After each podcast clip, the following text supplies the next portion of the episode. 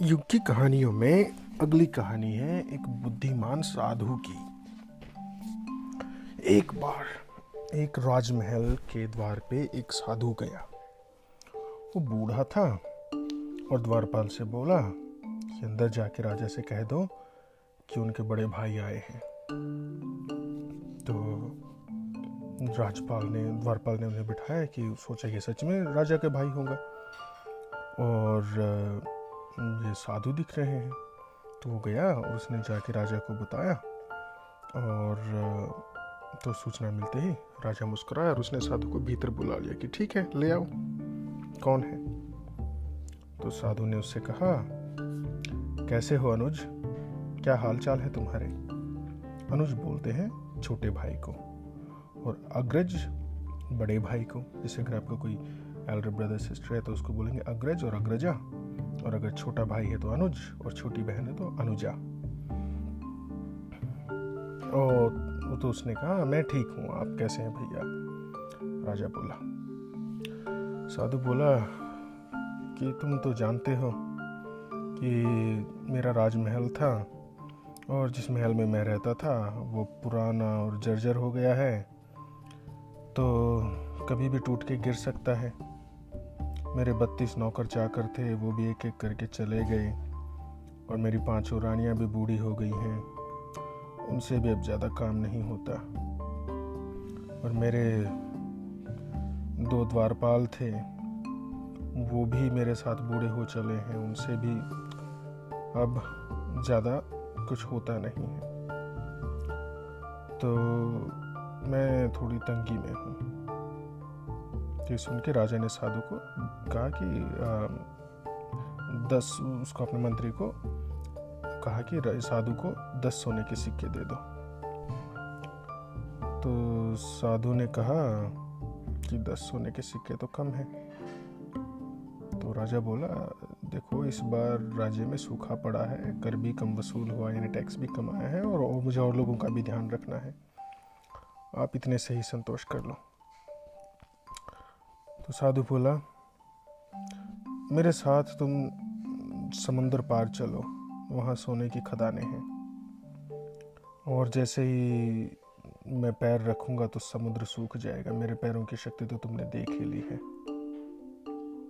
तो इतना सुन के राजा हंसा मुस्कुराया और उसने मंत्री से कहा साधु महाराज को सौ सोने के सिक्के दे दो और उन्हें आ, एक गाय भी दान में दे दो। और ऐसा कह के उन्होंने साधु को विदा किया। अब साधु के जाने के बाद मंत्रियों ने बड़े आश्चर्य से पूछा कि महाराज,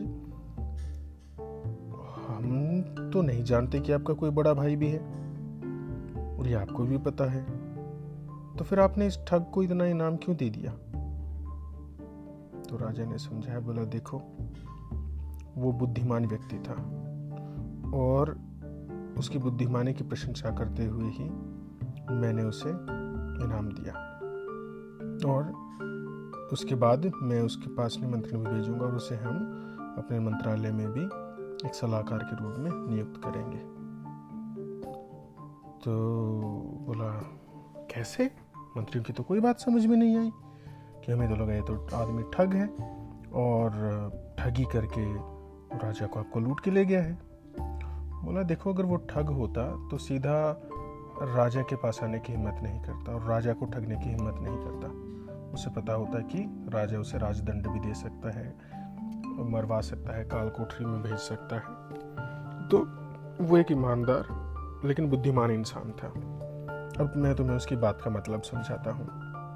तो उसने मुझे अपना भाई बताया और कहा कि मैं बड़ा भाई हूँ और मेरा राजमहल होता था। यानी मैं छोटा हूँ, वो मेरे से उम्र में बड़े हैं। मैं राजा हूँ, अमीर हूँ और वो बहुत गरीब है। तो भाग्य के दो पहलू होते हैं, राजा और रंग अमीर और गरीब। और किसी टाइम पे वो भी उसका शरीर भी बलवान रहा होगा, हो सकता है उसका व्यापार भी रहा हो, उसके पास अच्छे पैसे भी रहे हों। तो इस नाते, इंसानियत के नाते, उसने मुझे अपना बड़ा भाई बताया। उम्र में बड़ा और बुद्धि में भी बड़ा। और मैं राजा, वो रंक। फिर उसने अपने जर्जर महल, यानी टूटे फूटे महल के बारे में बताया। उससे उसका मतलब था बूढ़े शरीर। बत्तीस नौकर उसके दांत थे। और पाँच बूढ़ी रानियाँ उसकी पाँचों इंद्रियाँ थी। पाँचों इंद्रियाँ सारी हमारी फाइव सेंसेस जो होती हैं। Sense of touch eyes ears सुनने की शक्ति, देखने की शक्ति, सूंघने की शक्ति, चखने की शक्ति। ये हमारी पाँच इंद्रियाँ होती हैं फाइव सेंसेस पाँचों रानियाँ बूढ़ी हैं, क्योंकि इन्हीं से तो हम सब कुछ पता लगता है। इन्हीं से हम सारी दुनिया को जानते और देखते हैं। आँखें नहीं होंगी तो हम देख नहीं पाएँगे, मुँह नहीं होगा तो हम बोल नहीं पाएँगे, खान कान नहीं होंगे तो हम सुन नहीं पाएँगे, और सेंसेस नहीं होंगी तो हमें दर्द का टच का पता नहीं लगेगा, और सूंघ भी नहीं पाएँगे।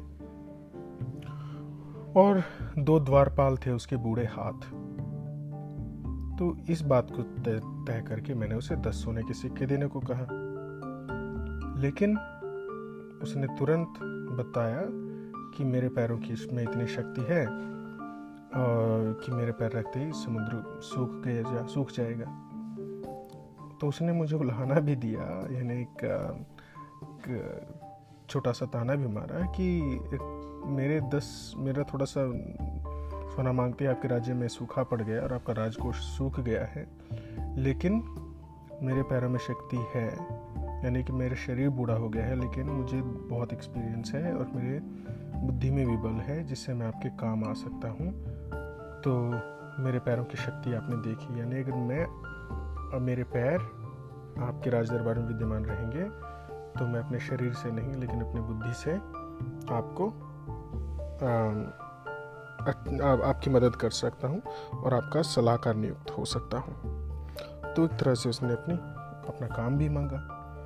इसीलिए मैंने उसे इनाम में सौ स्वर्ण मुद्राएँ दी सोने के सिक्के दिए और लालन पालन के लिए गायें दे दी और उसकी बात का मान रखते हुए अब हम उसे अपने सलाहकार भी नियुक्त करेंगे क्योंकि वो एक बहुत ही बुद्धिमान राजा है। वह सॉरी बुद्धिमान इंसान है।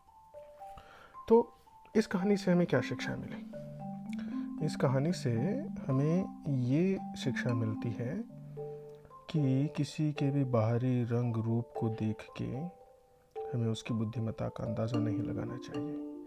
वो बूढ़ा था, फटेहाल था, गरीब था, लेकिन उसमें बुद्धि थी। ऐसे अगर आप किसी को देखो तो आप हर एक को हर इंसान को एक अच्छे इंसान की तरह ही ट्रीट करो, जैसे एक इंसान को दूसरे इंसान को करना चाहिए। और पता नहीं उसमें बहुत अच्छी बुद्धि भी हो सकती है। और किसी के शरीर को किसी के रूप को देख के उसकी बुद्धिमत्ता का उसके दिमाग का अंदाज़ा नहीं लगाना चाहिए। कोई इंसान बहुत सुंदर दिख सकता है बहुत अच्छे कपड़े पहने हों लेकिन पता लगे उसका कैरेक्टर बहुत ख़राब है या वो कोई ठग है या फिर आ, उसमें बिल्कुल बुद्धि नहीं है। और कई बार आपको ऐसे फ़कीर मिलेंगे जो फट जो कि ज्ञान के भंडार हैं। उनमें बहुत बुद्धि है। ऐसे ही एक और छोटी सी कहानी मुझे याद आ गई, ऋषि अष्टावक्र की। वो भी मैं आपको इसी में सुना देता हूँ, क्योंकि उसका टाइटल सेम है शिक्षा सिमिलर है। तो ऋषि अष्टावक्र जो थे, वो बहुत दिव्य बालक थे और बहुत बुद्धिमान थे। तो उनके बारे में बताया जाता है कि उनके पिता जो थे, उनके पापा वो बहुत बड़े विद्वान थे। और वो वेदों का उपनिषदों का पाठ करते थे और उन्हें बहुत ज्ञान था। तो उन्होंने जब वो अपनी माँ के पेट में थे तो उनसे वो सीखते सीखते उन्होंने वेद मंत्र आ, सारे सीख लिए और उनकी आत्मा भी दिव्य थी। तो वो आ, बहुत अच्छे से सारी शिक्षा ग्रहण कर ली उन्होंने। जैसे अभिमन्यु ने अपनी माँ के पेट में ही चक्रव्यूह तोड़ना सीख लिया था। अभिमन्यु कौन था? अर्जुन का बेटा। और उसने अपनी माँ के पेट में ही जब अर्जुन अपनी पत्नी को चक्रव्यूह तोड़ने का भेद बता रहे थे तो अभिमन्यु ने सीख लिया था। लेकिन आखिरी चक्र द्वार तक पहुँचते पहुँचते चक्रव्यूह में सात द्वार होते हैं। आखिरी द्वार तक पहुँचते पहुँचते जब वो तोड़ने का भेद आया तो उसकी माँ को नींद आ गई थी। और इसलिए वो आखिरी द्वार तोड़ने का रास्ता नहीं सीख पाया था और अंत में वो घेर के उसे बहुत सारे वीरों ने दुर्योधन कर्ण अश्वत्थामा ने आ, मार दिया था। वो कहानी मैं आपको महाभारत के साथ सुनाऊँगा। तो ऐसे ही अष्टावक्र ने भी अपने माँ के पेट में ही बहुत सारे शास्त्रों का अध्ययन कर लिया था और जब वो हुए तो एक बार उनके पिताजी शायद से हुए नहीं थे। कहानी कहती है कि वो पेट में थे तो उन्होंने उनके पिता से कोई गलत मंत्र का उच्चारण हो गया। अब मंत्र के बारे में दो चीज़ें बहुत होती हैं। एक, उसका उच्चारण बहुत सटीक और सही होना चाहिए। उसके साइंटिफिक रीजंस हैं, जो कि मैं आपको ज़रूर बताऊँगा। खैर, उनके पिताजी ने गलत उच्चारण कर दिया और अष्टावक्र ने उन्हें आवाज़ दे के कहा कि ये आपका गलत उच्चारण है, आपने मंत्र गलत बोला और इसका सही ये होगा। अब उनके पिता के हमको लगी चोट कि ये कौन है जो मुझे ठीक कर रहा है, मुझमें त्रुटि निकाल रहा है? तो उन्होंने कहा, तुम विकृत हो जाओ। तो मेरे मंत्र को, मेरी विद्या को विकृत कहने वाले तुम विकृत हो जाओ। तो उन्होंने ये ध्यान नहीं दिया कि पहले तो गलती मेरी ही है और ऊपर से मुझे ठीक करने वाला कोई विद्वान ही होगा और वो तो मेरा बेटा ही है। तो श्राप की वजह से वो विकृत हो गई। विकृत यानी कि आठ जगह से उनका शरीर मुड़ गया। शरीर में उनके बहुत सारे, जब चलते थे तो उनके पैर, हाथ ऐसे मुड़ के, तुड़ के, आठ जगह से मुड़ तुड़ के चलते थे। इसलिए उनका नाम पड़ा अष्टा वक्र अष्ट यानी आठ, नंबर एट, और वक्र जहाँ से वो विकृत हो गए थे। उनका शरीर आठ जगह से विकृत हो गया था। यानी मुड़ तुड़ के चलता था और इसीलिए उनका नाम था अष्टावक्र। लेकिन अष्टावक्र ऋषि बहुत ही बुद्धिमान थे। जैसे उन्होंने बचपन में ही देख लिया, जैसे जैसे वो बड़े हुए तो उन्होंने बहुत ही ज़्यादा ज्ञानी हो गए। तो एक बार वो एक राजा की सभा में गए। उन्हें बुलाया गया। तो जैसे ही वो वहाँ पे पहुँचे किंग राजा जनक थे शायद से। हम्म, राजा जनक की सभा में पहुँचे शास्त्रार्थ के लिए। तो सारे विद्वान उन्हें देख के हंसने लगे। क्यों? क्योंकि वो मुड़ तुड़ के चल रहे थे। उनके मज़ाक उड़ाने लगे। अरे ये कैसा ब्राह्मण है? ये कौन आ गया? इसे निकालो यहाँ से। तो राजा जनक तो जानते थे, वो जाने लगे मुड़ के, गुस्सा आ गया उन्हें। और गुस्से में आके वो जाने लगे तो राजा जनक गए महाराज, आप कहाँ जा रहे हो? बोले, राजन, मैं तो चमारों की सभा में आ गया हूँ। मैंने सुना था यहाँ पे विद्वानों की सभा है, लेकिन लग रहा है ये तो चमारों की सभा है। तो सारे जो जितने और विद्वान थे, वो तो नाराज़ हो गए कि यह तो हमें तुच्छ कह रहा है, ये तो हमारा मज़ाक उड़ा रहा है। बोला, आपने ये बात कैसे कही? तो चष्टावक्र ने कहा कि चमड़े का मोल तो चमार ही कर सकता है। शरीर क्या है? मेरा चमड़ा है ना? मेरा शरीर है, इसमें विकृति है।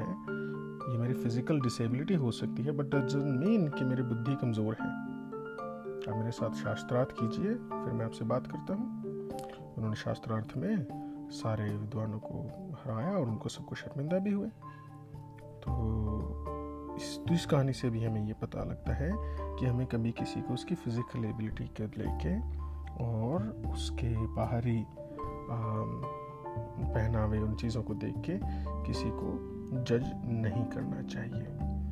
हो सकता है वो बहुत बुद्धिमान हो, हमें फिर भी उसके साथ, सभी के साथ विनम्रता से पेश आना चाहिए। लेकिन विनम्रता का अर्थ ये नहीं है कि अगर कोई धूर्त इंसान हो, जो कि जैसे ठग हो, उसे काट के हांडी वाला बाबा था, साधु था आप मूर्ख मत बनो। आप सम्मान करो। आप विनम्र रहो। विनम्र रहना यानी कि be polite be kind but don't get fooled मूर्ख मत बनो। ना किसी को बनाओ ना आपको अपने आप को बनने दो। तो हमें ऐसे आ, अपनी समझबूझ से काम लेना चाहिए। दूसरों का मज़ाक भी नहीं उड़ाना चाहिए। और आ, अपने आप को मूर्ख भी नहीं बनने देना चाहिए।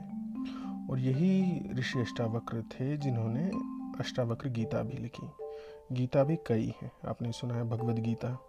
भगवद गीता है जो भगवान श्री कृष्ण ने लिखी थी इसलिए उसको बोल वो सुनाई थी कही थी आ, अपने मुख से। और अर्जुन को ज्ञान दिया था। वो भगवान ने सुनाई थी इसलिए उसे कहते हैं भगवद गीता। अष्टावक्र ने जो गीता का ज्ञान लिखा था, उसे कहते हैं अष्टावक्र गीता। और एक और भी गीता है, अवधूत गीता, जिसे भगवान दत्तात्रेय ने लिखा था। तो ऐसी बहुत सारी गीताएँ हैं, जिनमें अलग अलग तरीके से लोगों को जीवन का, हर चीज़ का अच्छा मतलब समझाया गया है। तो ऐसे थे ऋषि अष्टावक्र, जिनकी हड्डियों में, जिनके शरीर में आठ जगह से बल पड़ते थे लेकिन उन्होंने अष्टावक्र गीता का निर्माण किया। राजा जनक की सभा में सारे विद्वानों को अपने मूर्ता का एहसास दिलाया और और भी बहुत सारे उन्होंने शास्त्र और ग्रंथ लिखे और बहुत अच्छे अच्छे काम किए और बहुत विद्वान ऋषि हुए। तो ये हुई आज की कहानी। मुझे लगता है आपको पसंद आई होगी और अगर पसंद आई तो आप इन बातों को अपनी लाइफ में इम्प्लीमेंट करना, अपने जीवन में जीना और अपने दोस्तों को भी सुनाना औरों को भी बताना। Good night